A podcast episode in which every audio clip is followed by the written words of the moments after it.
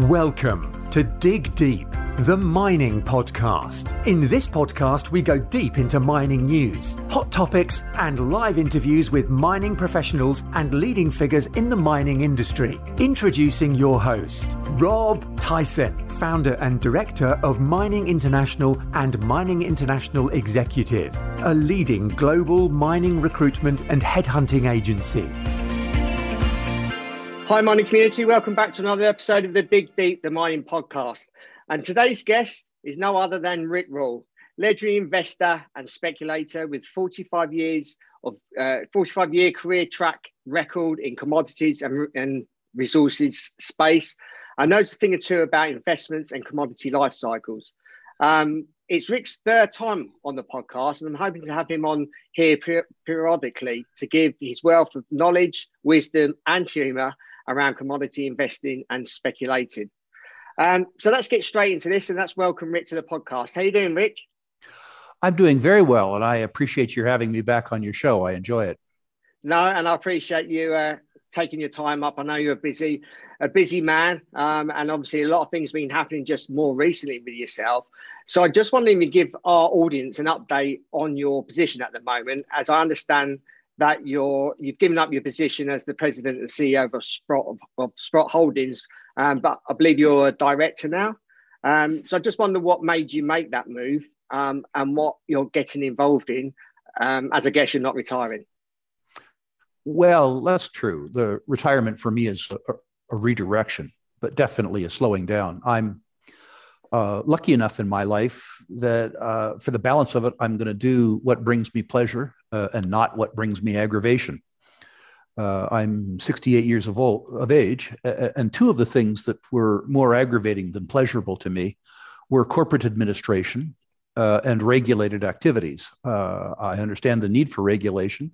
I would just prefer not to be subjected to them myself. So I've given up regulated activities at Sprott, and I've given up anything that smacks of uh, corporate administration or management. I remain uh, a director of Sprott. I remain, I believe, the largest shareholder of Sprott. And I remain, I believe, uh, the largest private client of Sprott. So to say I'm not affiliated with Sprott probably uh, exaggerates the circumstance. But uh, I no longer am a spokesperson for the organization, uh, to my relief and probably to theirs. Yeah. And how is your relationship with Eric? Now. Obviously, you've, you've built a strong relationship together. Um, how how is your relationship with with him? And since you now sort of slowly moving away.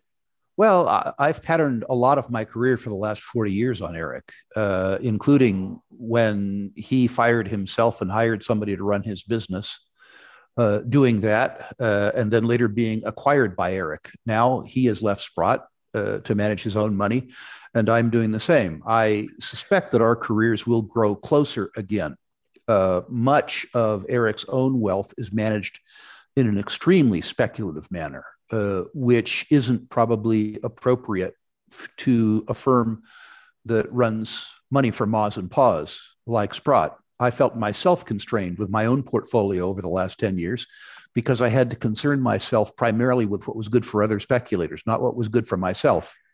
I suspect that uh, Eric's uh, Eric's career and my career and our styles will converge again uh, now that we're uh, both uh, denizens of the free world.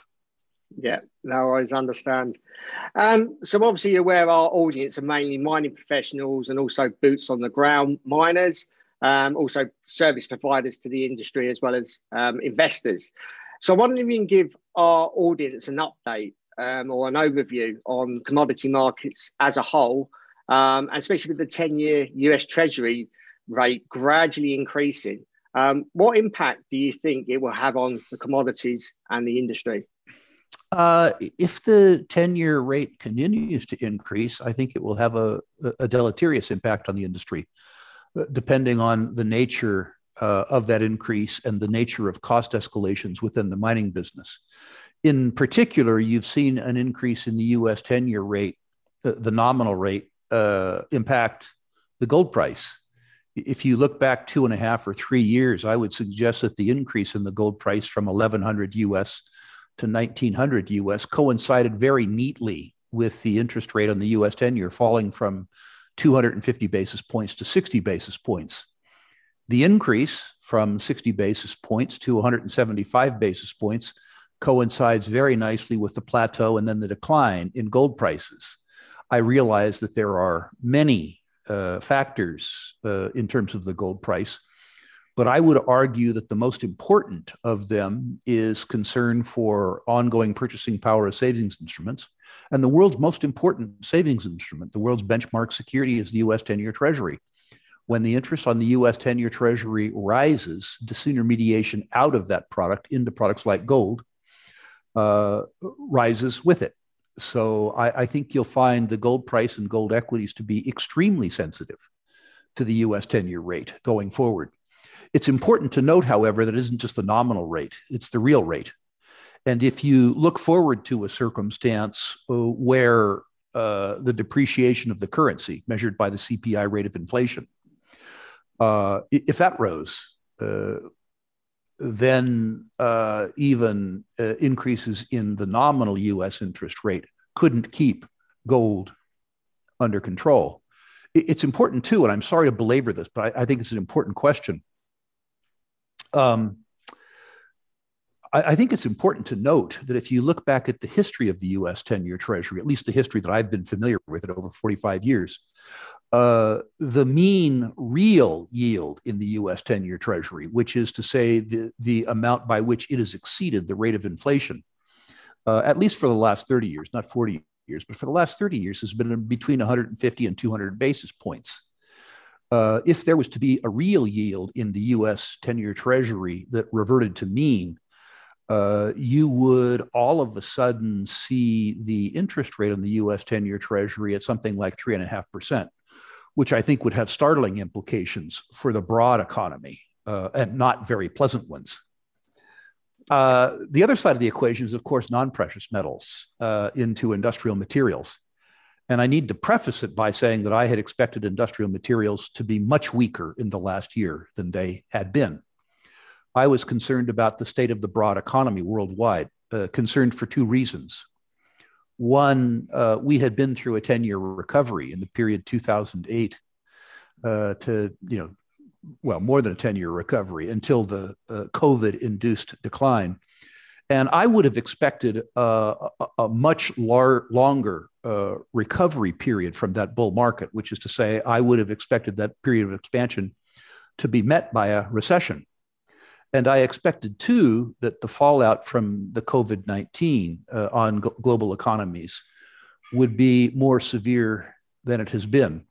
I underestimated, uh, as I have for 40 years consistently, the impact of liquidity, quantitative easing, and the manipulation of interest rates by the central banks and their impact on both the economy and the market. But make no mistake, if the interest rate continues to rise, uh, and, interest rates in other parts of the economy, uh, the US economy, at least like 30 year mortgage rates, consumer, consumer durable debt, uh, the prime interest rate, uh, which is to say the cost of capital for corporate America, and importantly, the refunding rate for federal, state, and local governments uh, and governments around the world as they roll over their short term debt. The impact uh, of those higher interest rates will be interesting in the sense of the Chinese curse, uh, may you live in interesting times. Uh, reducing, uh, I think, economic vitality. Um, we're due for a recession, frankly. Uh, reducing, as a consequence, demand for raw materials, while at the same time uh, raising the cost of capital in capital intensive businesses like mining, which is to say, a, a continued increase in interest rates uh, would not be good for any aspect of the resource business. I personally don't believe that the voters would stand for the economic reality of higher interest rates. I believe that the voters will continue to demand to be lied to. I think the voters will continue to demand quantitative easing, uh, which, if the voters themselves did it, would be called quant- uh, counterfeiting, pardon me. Uh, and I believe, too, that they would like artificially low interest rates. Uh, whether or not the voters will get what they want is a different question. Uh, higher interest rates, I think, would be very rough on the industry. I think ultimately would be very good for the world. Those are two different topics. Yeah, certainly. You mentioned recession. I don't want necessarily uh, for you to give any predictions, but what do you? What are your thoughts around that? And and and not necessarily when, but at what time frame do you think that things are really going to go belly up? Uh, I don't know that they are. R- remember that I have been a skeptic for 40 years uh, about economic recoveries that are fueled by um, monetary measures, not by increases in productivity or increases in trade. The last expansion that I really liked was the expansion in the early 90s, uh, which was fueled by the rise of China, uh, uh, the lessening of economic nationalism, and the increase in trade. Uh, so I have always been a skeptic uh, about economic strength. The consequence of that is that I have absolutely accurately predicted at least 17 of the last three declines, uh, which is a fancy way of saying that my economic forecasting track record is almost unblemished by success, and I wouldn't want to visit it on your listeners. Yeah, understand. Um, how have you seen the junior market space in, in sort of more recent times over the last sort, sort of month or two? uh, with more private placements and more liquidity, li- liquid entering the market, um, and with the Fed obviously debasing the currency? I think as a whole, uh, the junior market is insanely overvalued. Uh, I think if you looked at the um, universe of listed juniors around the world, you know, AIM, uh, Canada, Australia, there's probably, I don't know, 1,500 to 2,000 issuers. I suspect 150 are viable. Uh, meaning that if you took the market as a whole, it's perpetually overpriced. Uh, I, I, used to earn the real enmity of constituencies like your listeners by saying that if you merged every public junior in the world into one company, called it Junior Explorco, that company in a very good year would only lose $2 billion, and in a bad year, it would lose $5 billion. Uh, that overlooks the fact that the best of the best juniors, sort of 10 or 15% of the global issuers, generate so much wealth that they add legitimacy and even luster uh, to a business that uh, costs its owners, you know, three, four, five billion dollars a year. I have never seen a bull market like the one that we're in now, where market leadership went from the best of the best all the way to the juniors without following all the way down the value chain first. Uh, the fact that market leadership went from the Franco Nevadas uh, and the Wheatons all the way down to amalgamated moose pasture and consolidated orangutan uh, without stopping in the middle of the market is something that I've never seen before. Uh, similarly, uh, I haven't seen a market last where a, a newly minted IPO uh, populated by butchers and bakers and candlestick makers uh, has a pre-money valuation of $20 million and comes out oversubscribed. Uh, I've never seen a circumstance like this. Um, I'm delighted to see the air come out of some aspects of the junior market. And I'm delighted to see some actors in the junior market who have been serially successful, which is to say, have track records, uh, raise capital at eye popping prices. Uh, I have absolute faith that the market will correct and I will be able to buy the juniors, the high quality juniors that raise capital at eye popping prices at uh, 50, 60% discounts to the money that was put in by the generalist geniuses uh, over the last three or four months. Yeah. Um, what are the trigger points for even more institutional and retail investors' capital entering the, the commodities market, uh, whether that's in gold, silver, uranium, or copper? Um, and what commodity do you see is the most um, undervalued at current pricing? Uh, the catalysts vary. Uh, in the context of precious metals, I think that you're going to need, need to see central bankers blink with regards to interest rates, which, by the way, I think they'll do. Uh, I think if you see a circumstance where the US 10 year treasury goes back below uh, 100 basis points, 1%, I think you'll see an explosion in precious metals prices and precious metals equities. Uh, when might that occur? Uh, I don't know. I don't even know if, uh, but I suspect that's what it, what's going to happen. Um, in industrial materials, for the most part, we're already over the incentive price. Uh, I had anticipated $2.50 US copper right now. Four is better than 250 uh, if you're an issuer. Uh, and so that's going to happen. In the uranium market, which is probably my favorite commodity over the two or three year time frame, uh, I think what you need to see, you're seeing right now, I think you need to see a firming in the term market. It's interesting that the junior uraniums are way ahead of themselves uh, relative to the spot price in uranium.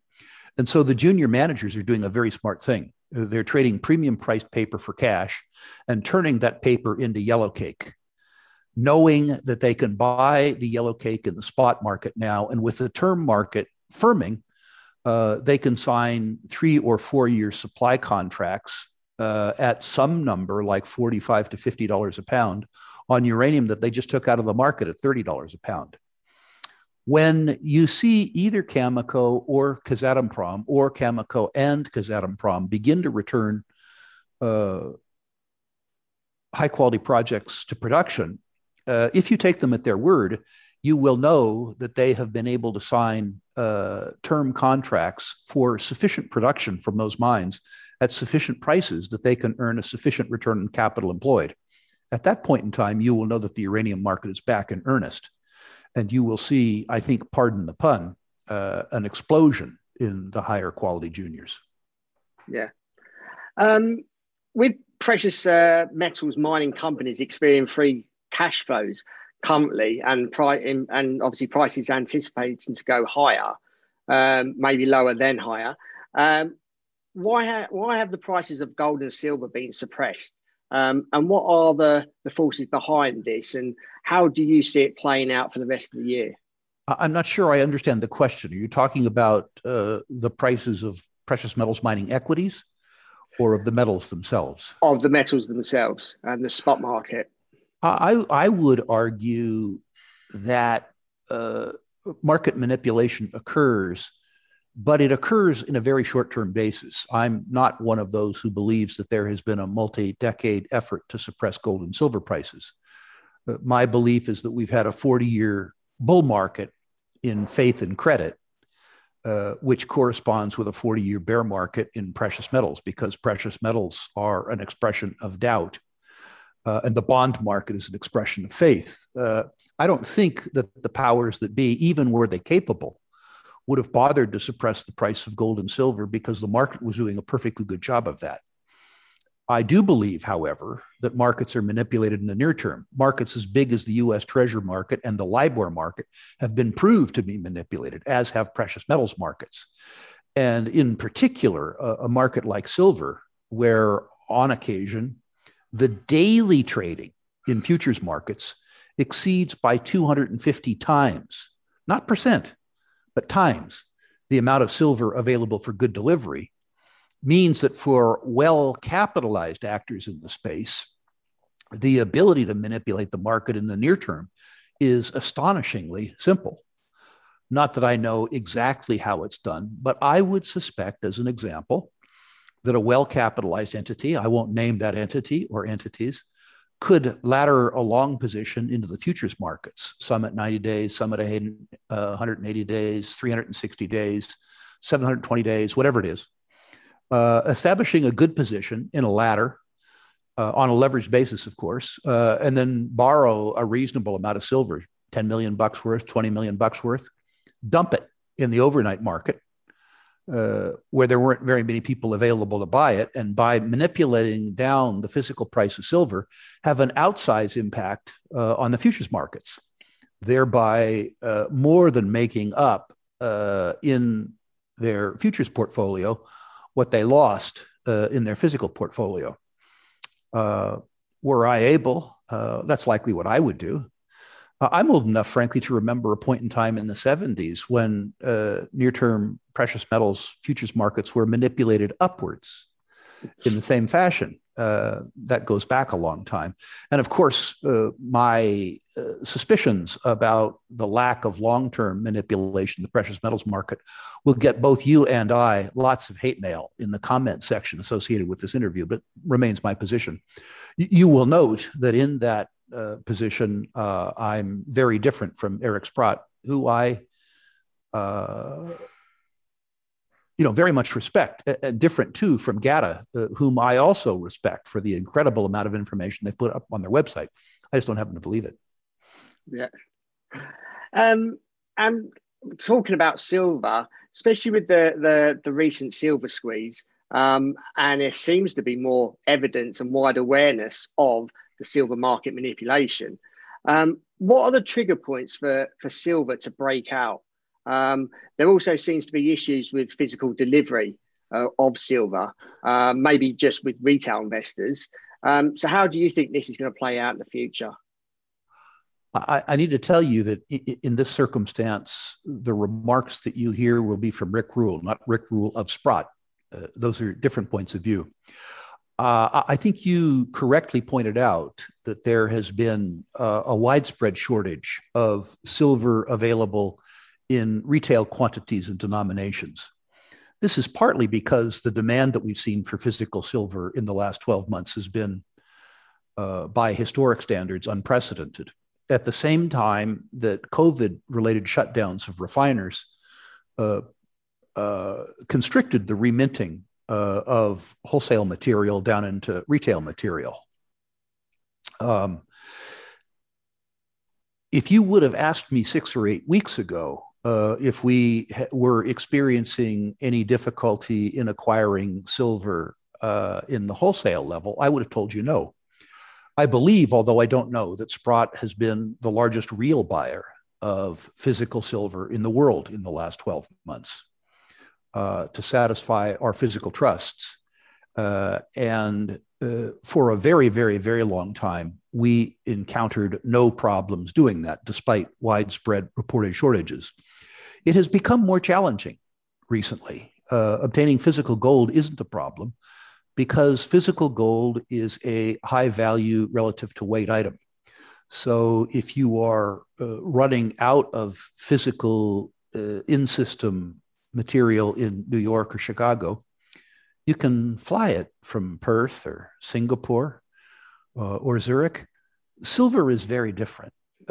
When you are Sprott and you clean out what's available in Ottawa, and then you clean out what's available in Toronto, and then you clean out what's available in Chicago, and you start to clean out what's available in New York and Boston, it becomes expensive and cumbersome to ship the amounts of silver which we require for our silver trusts. And so it has become more difficult. Uh, mercifully, we continue to be able to do it. You'll notice, and I would refer your listeners to our website for a better tailored view of this. But when uh, there are increases in AUM in the Sprott Physical Silver Trusts, we aren't allowed to take delivery receipts or deposit receipts. Uh, we have to take physical silver. Uh, and we have thus far uh, been able to accommodate demand for our units with physical silver, but it has become much less easy than it was six weeks ago. I, I need to say that uh, uh, perhaps because we're such good customers, the service that we have gotten from the desks of the big banks that are silver dealers has been uh, exemplary, and we've been able to do that. With the silver price being half of its all-time high, what are going to be the triggers to make that sil- to make the silver price rise? Increase in gold price. And and rise in a in a in a I suppose substantial way, not just a few dollars here, a few dollars there. I think one of two things could happen, or both. Uh, an increase in the gold price. Uh, I've been now through two precious metals bull markets, the one in the decade, the 70s, and the one in the decade between 2000 and, well, more than a decade, 2000, 2011. In both cases, gold led uh, because the gold buyer was first. The gold buyer was a fear buyer. When the momentum was established by gold, when the narrative was justified by the news, by the move in the gold price, then the silver buyer kicked in. Uh, silver traditionally is a middle of a bull market mover and an end of bull market mover. When it moves, traditionally it's moved further and it's moved faster. And the most volatile of all precious metals investments, of course, is the high quality silver equities because the market capitalizations, the combined market capitalizations of the legitimate silver mining equities are so small, when the generalist money comes into that space, there just simply isn't sufficient market capitalization to contain it.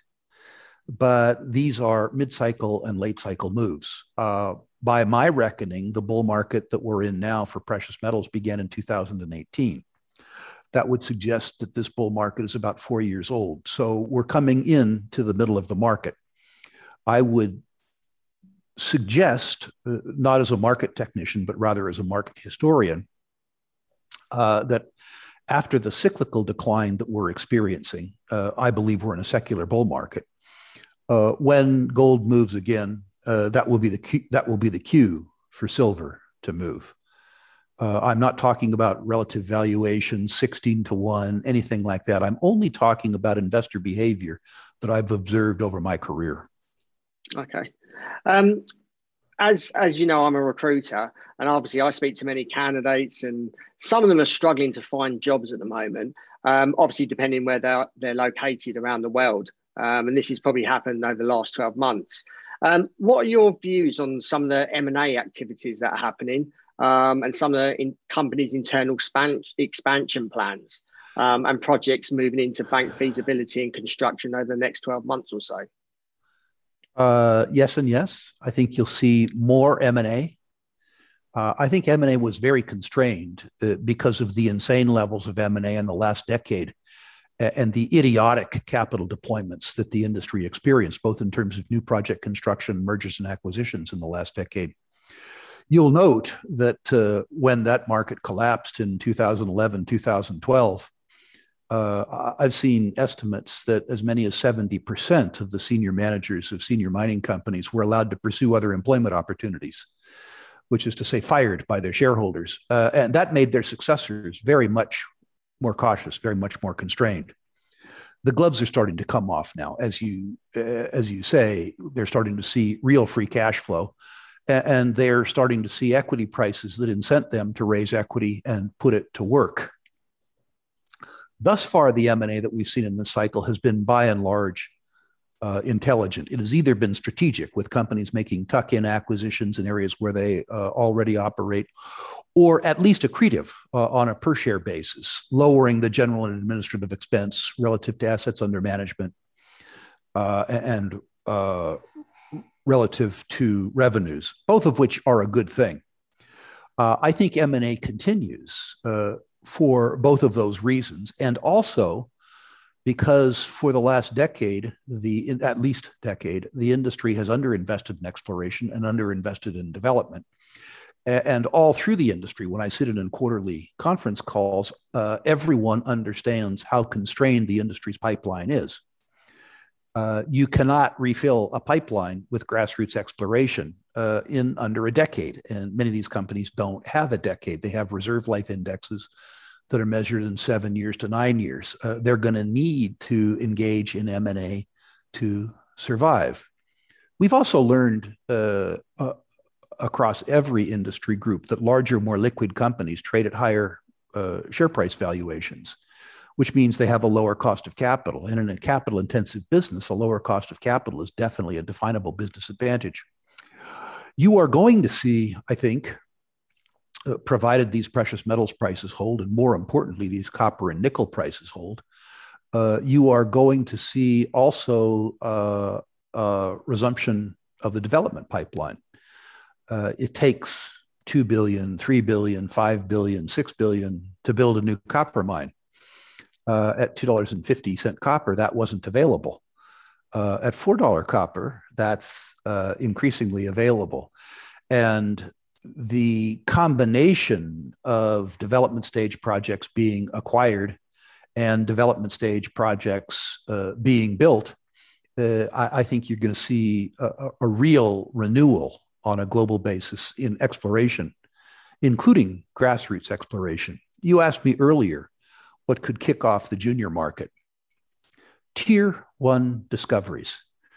Uh, the strength in the Australian market, the Australian junior market in the last three or four years has, I think, uh, even less to do with the gold price than it does with the fact that uh, beginning in 2015, uh, the Aussies came into a discovery cycle, uh, which has generated some really spectacular results. And the market has stood up and took notice. I think that a resumption in exploration spending, particularly a resumption in exploration spending in areas where the investors have been loath to go, uh, which is to say the Tethyan, as an example, uh, Africa, places where you can still make a tier one discovery. Uh, I think we're going to see some eye popping discoveries this cycle. And I think we're going to see some eye popping prices paid for them because the industry is out of development opportunities. And I think that that could kick off a real romp in the juniors, even from their current overbought levels. Which is good to hear. Um, got one question before we conclude. Um, out of all the commodities at this at this particular time, what would you say is the most undervalued commodity at the moment? Uh, I would say uranium. Uh, the International Energy Agency suggests that the fully loaded cost to produce a pound of uranium, that includes cost of capital, exploration expenditures, prior year write downs, all that kind of stuff, uh, is in the US 50 to $60 a pound range. So the industry's making the stuff for 50, selling it for 30, losing 20 bucks a pound. And of course, being miners trying to make it up on volume. Uh, this is an insanity. Uh, I think uh, probably potash and phosphate uh, begin to exhibit some discipline over time. Uh, and I think they do well. But my suspicion is that the surest move to the upside uh, comes with the gold price. If I'm right about the fact that voters worldwide don't want to accept the uh, reality of market based interest rates and can convince the legislators, which shouldn't be difficult, to continue to debase the currency. Understand. So, concluding, um, I wonder if you can um, explain your offer of a complimentary portfolio review. Um, yeah. And also, what are your important factors that you consider in to actually determine the ratings that you give out? Yeah, the latter is a very good question. Uh, my most important criterion, depending on the size of the company, big companies, uh, is uh, net present value, inclu- including probabilistic net present values. We try to construct a matrix of pricing scenarios, mostly around the forward strip, and try and determine as well as we can the net present value of future cash flows, uh, including development stage projects, and then discount it back and look at look for companies that are selling at a discount in terms of enterprise value to net present value. Uh, we look at a company's historic returns uh, on capital employed, which is to say, um, their investment efficiency. Uh, we look at their aggregate debt levels, uh, and we look at where they are in the global cost curve. Now, this means in a raging bull market that our best rated companies perform the worst because in a raging bull market, uh, arithmetic doesn't matter, narrative does. Uh, and we are not narrative centric. In smaller companies, uh, we're looking really at people. Uh, we are looking at people where their skill sets uh, conform nicely to the task at hand, uh, which is to say, the fact that somebody has been successful operating a mine doesn't necessarily equip them to explore for mines. We look at people who have been successful in the past, and we look at people who can describe accurately to us the process by which they add value, the process by which they answer unanswered questions. Uh, we look at, again, capital efficiency. Uh, as an example, we had an intern many years ago that uh, sampled 25 junior mining companies at random, uh, Canadian listed juniors. Uh, and uh, this intern found that the median percentage of capital raised that was spent on general and administrative expense exceeded 65%, which is to say 35% went in the ground. Uh, kind of tough making money investing 35 cent dollars. Uh, so that's very important to us. Uh, the offer is very simple. Uh, any of your listeners that go to a, a website, sprottUSA.com forward slash rankings, uh, if they enter their natural resource portfolio, please no cannabis stocks, please no technology stocks. I personally will rank the companies one through 10, one being best, 10 being worst. And I will comment on issuers where I think my comments might have value. For uh, visitors who mention charts in the comment section, I'll include a 100 year commodity chart, which talks about how cheap industrial materials are in the context of other investment categories going back 100 years. And I will include too the Barron's Gold Mining Index chart, which is, from my point of view, the most all inclusive and longest running gold equities index in the world. I don't include these out of any sort of pretense to being a technical analyst, but rather as visualization tools to understand how prior bull and bear markets have worked, which gives you some indication as to how the ones that I think we're heading into will work. Yes, certainly. And I, I have taken you up on that offer previously. I got a five, so I know I need to uh, sort of move my portfolio about. Um, well, and you, need, you did make uh, some comments. I need to tell you that my grades are very harsh. Uh, I have given, I believe, nine number one rankings in 35 years of ranking stocks. Uh, the last number one ranking I gave was in 2015 or 2016. It was Ivanhoe Mines.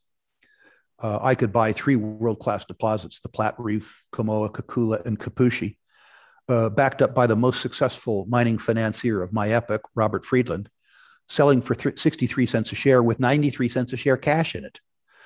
Uh, that will give you some indication of what is required for a one ranking. Yeah, certainly. Um, Rick, thank you again. It's a pleasure having you on the podcast again, and I'm sure, and I know our audience would be grateful with your um, your knowledge and wisdom. Um, how can they? How can people that are listening reach out to you? Um, obviously, I know you're across. If you put your name in Google, I know people can come across you. Um, but the, I just wondered if there's anywhere they can follow you. The easiest place to find me is to email me. Uh, my email address, my personal email address, uh, is rick at rule investment media, all one word, ruleinvestmentmedia.com. Okay, we'll put that in the show notes below. Um, if you're watching on the, the video YouTube channel, um, you can obviously see that below. Appreciate if you can share and like this episode. Um, people that are listening on the podcast, appreciate again if you can share amongst the, the mining community, um, not just people, like I said, boots on the ground, but other people within the mining industry that you know that have an interest and want to invest.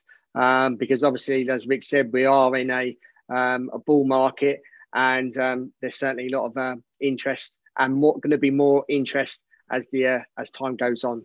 So I really appreciate your time, Rick. Um, good to speak to you again. Um, and until next time, happy mining. Thank you, sir. Thank you for listening. Remember to reach out to Rob via the show notes and be sure to subscribe and leave a review. Until next time, happy mining, helping each other to improve the mining industry.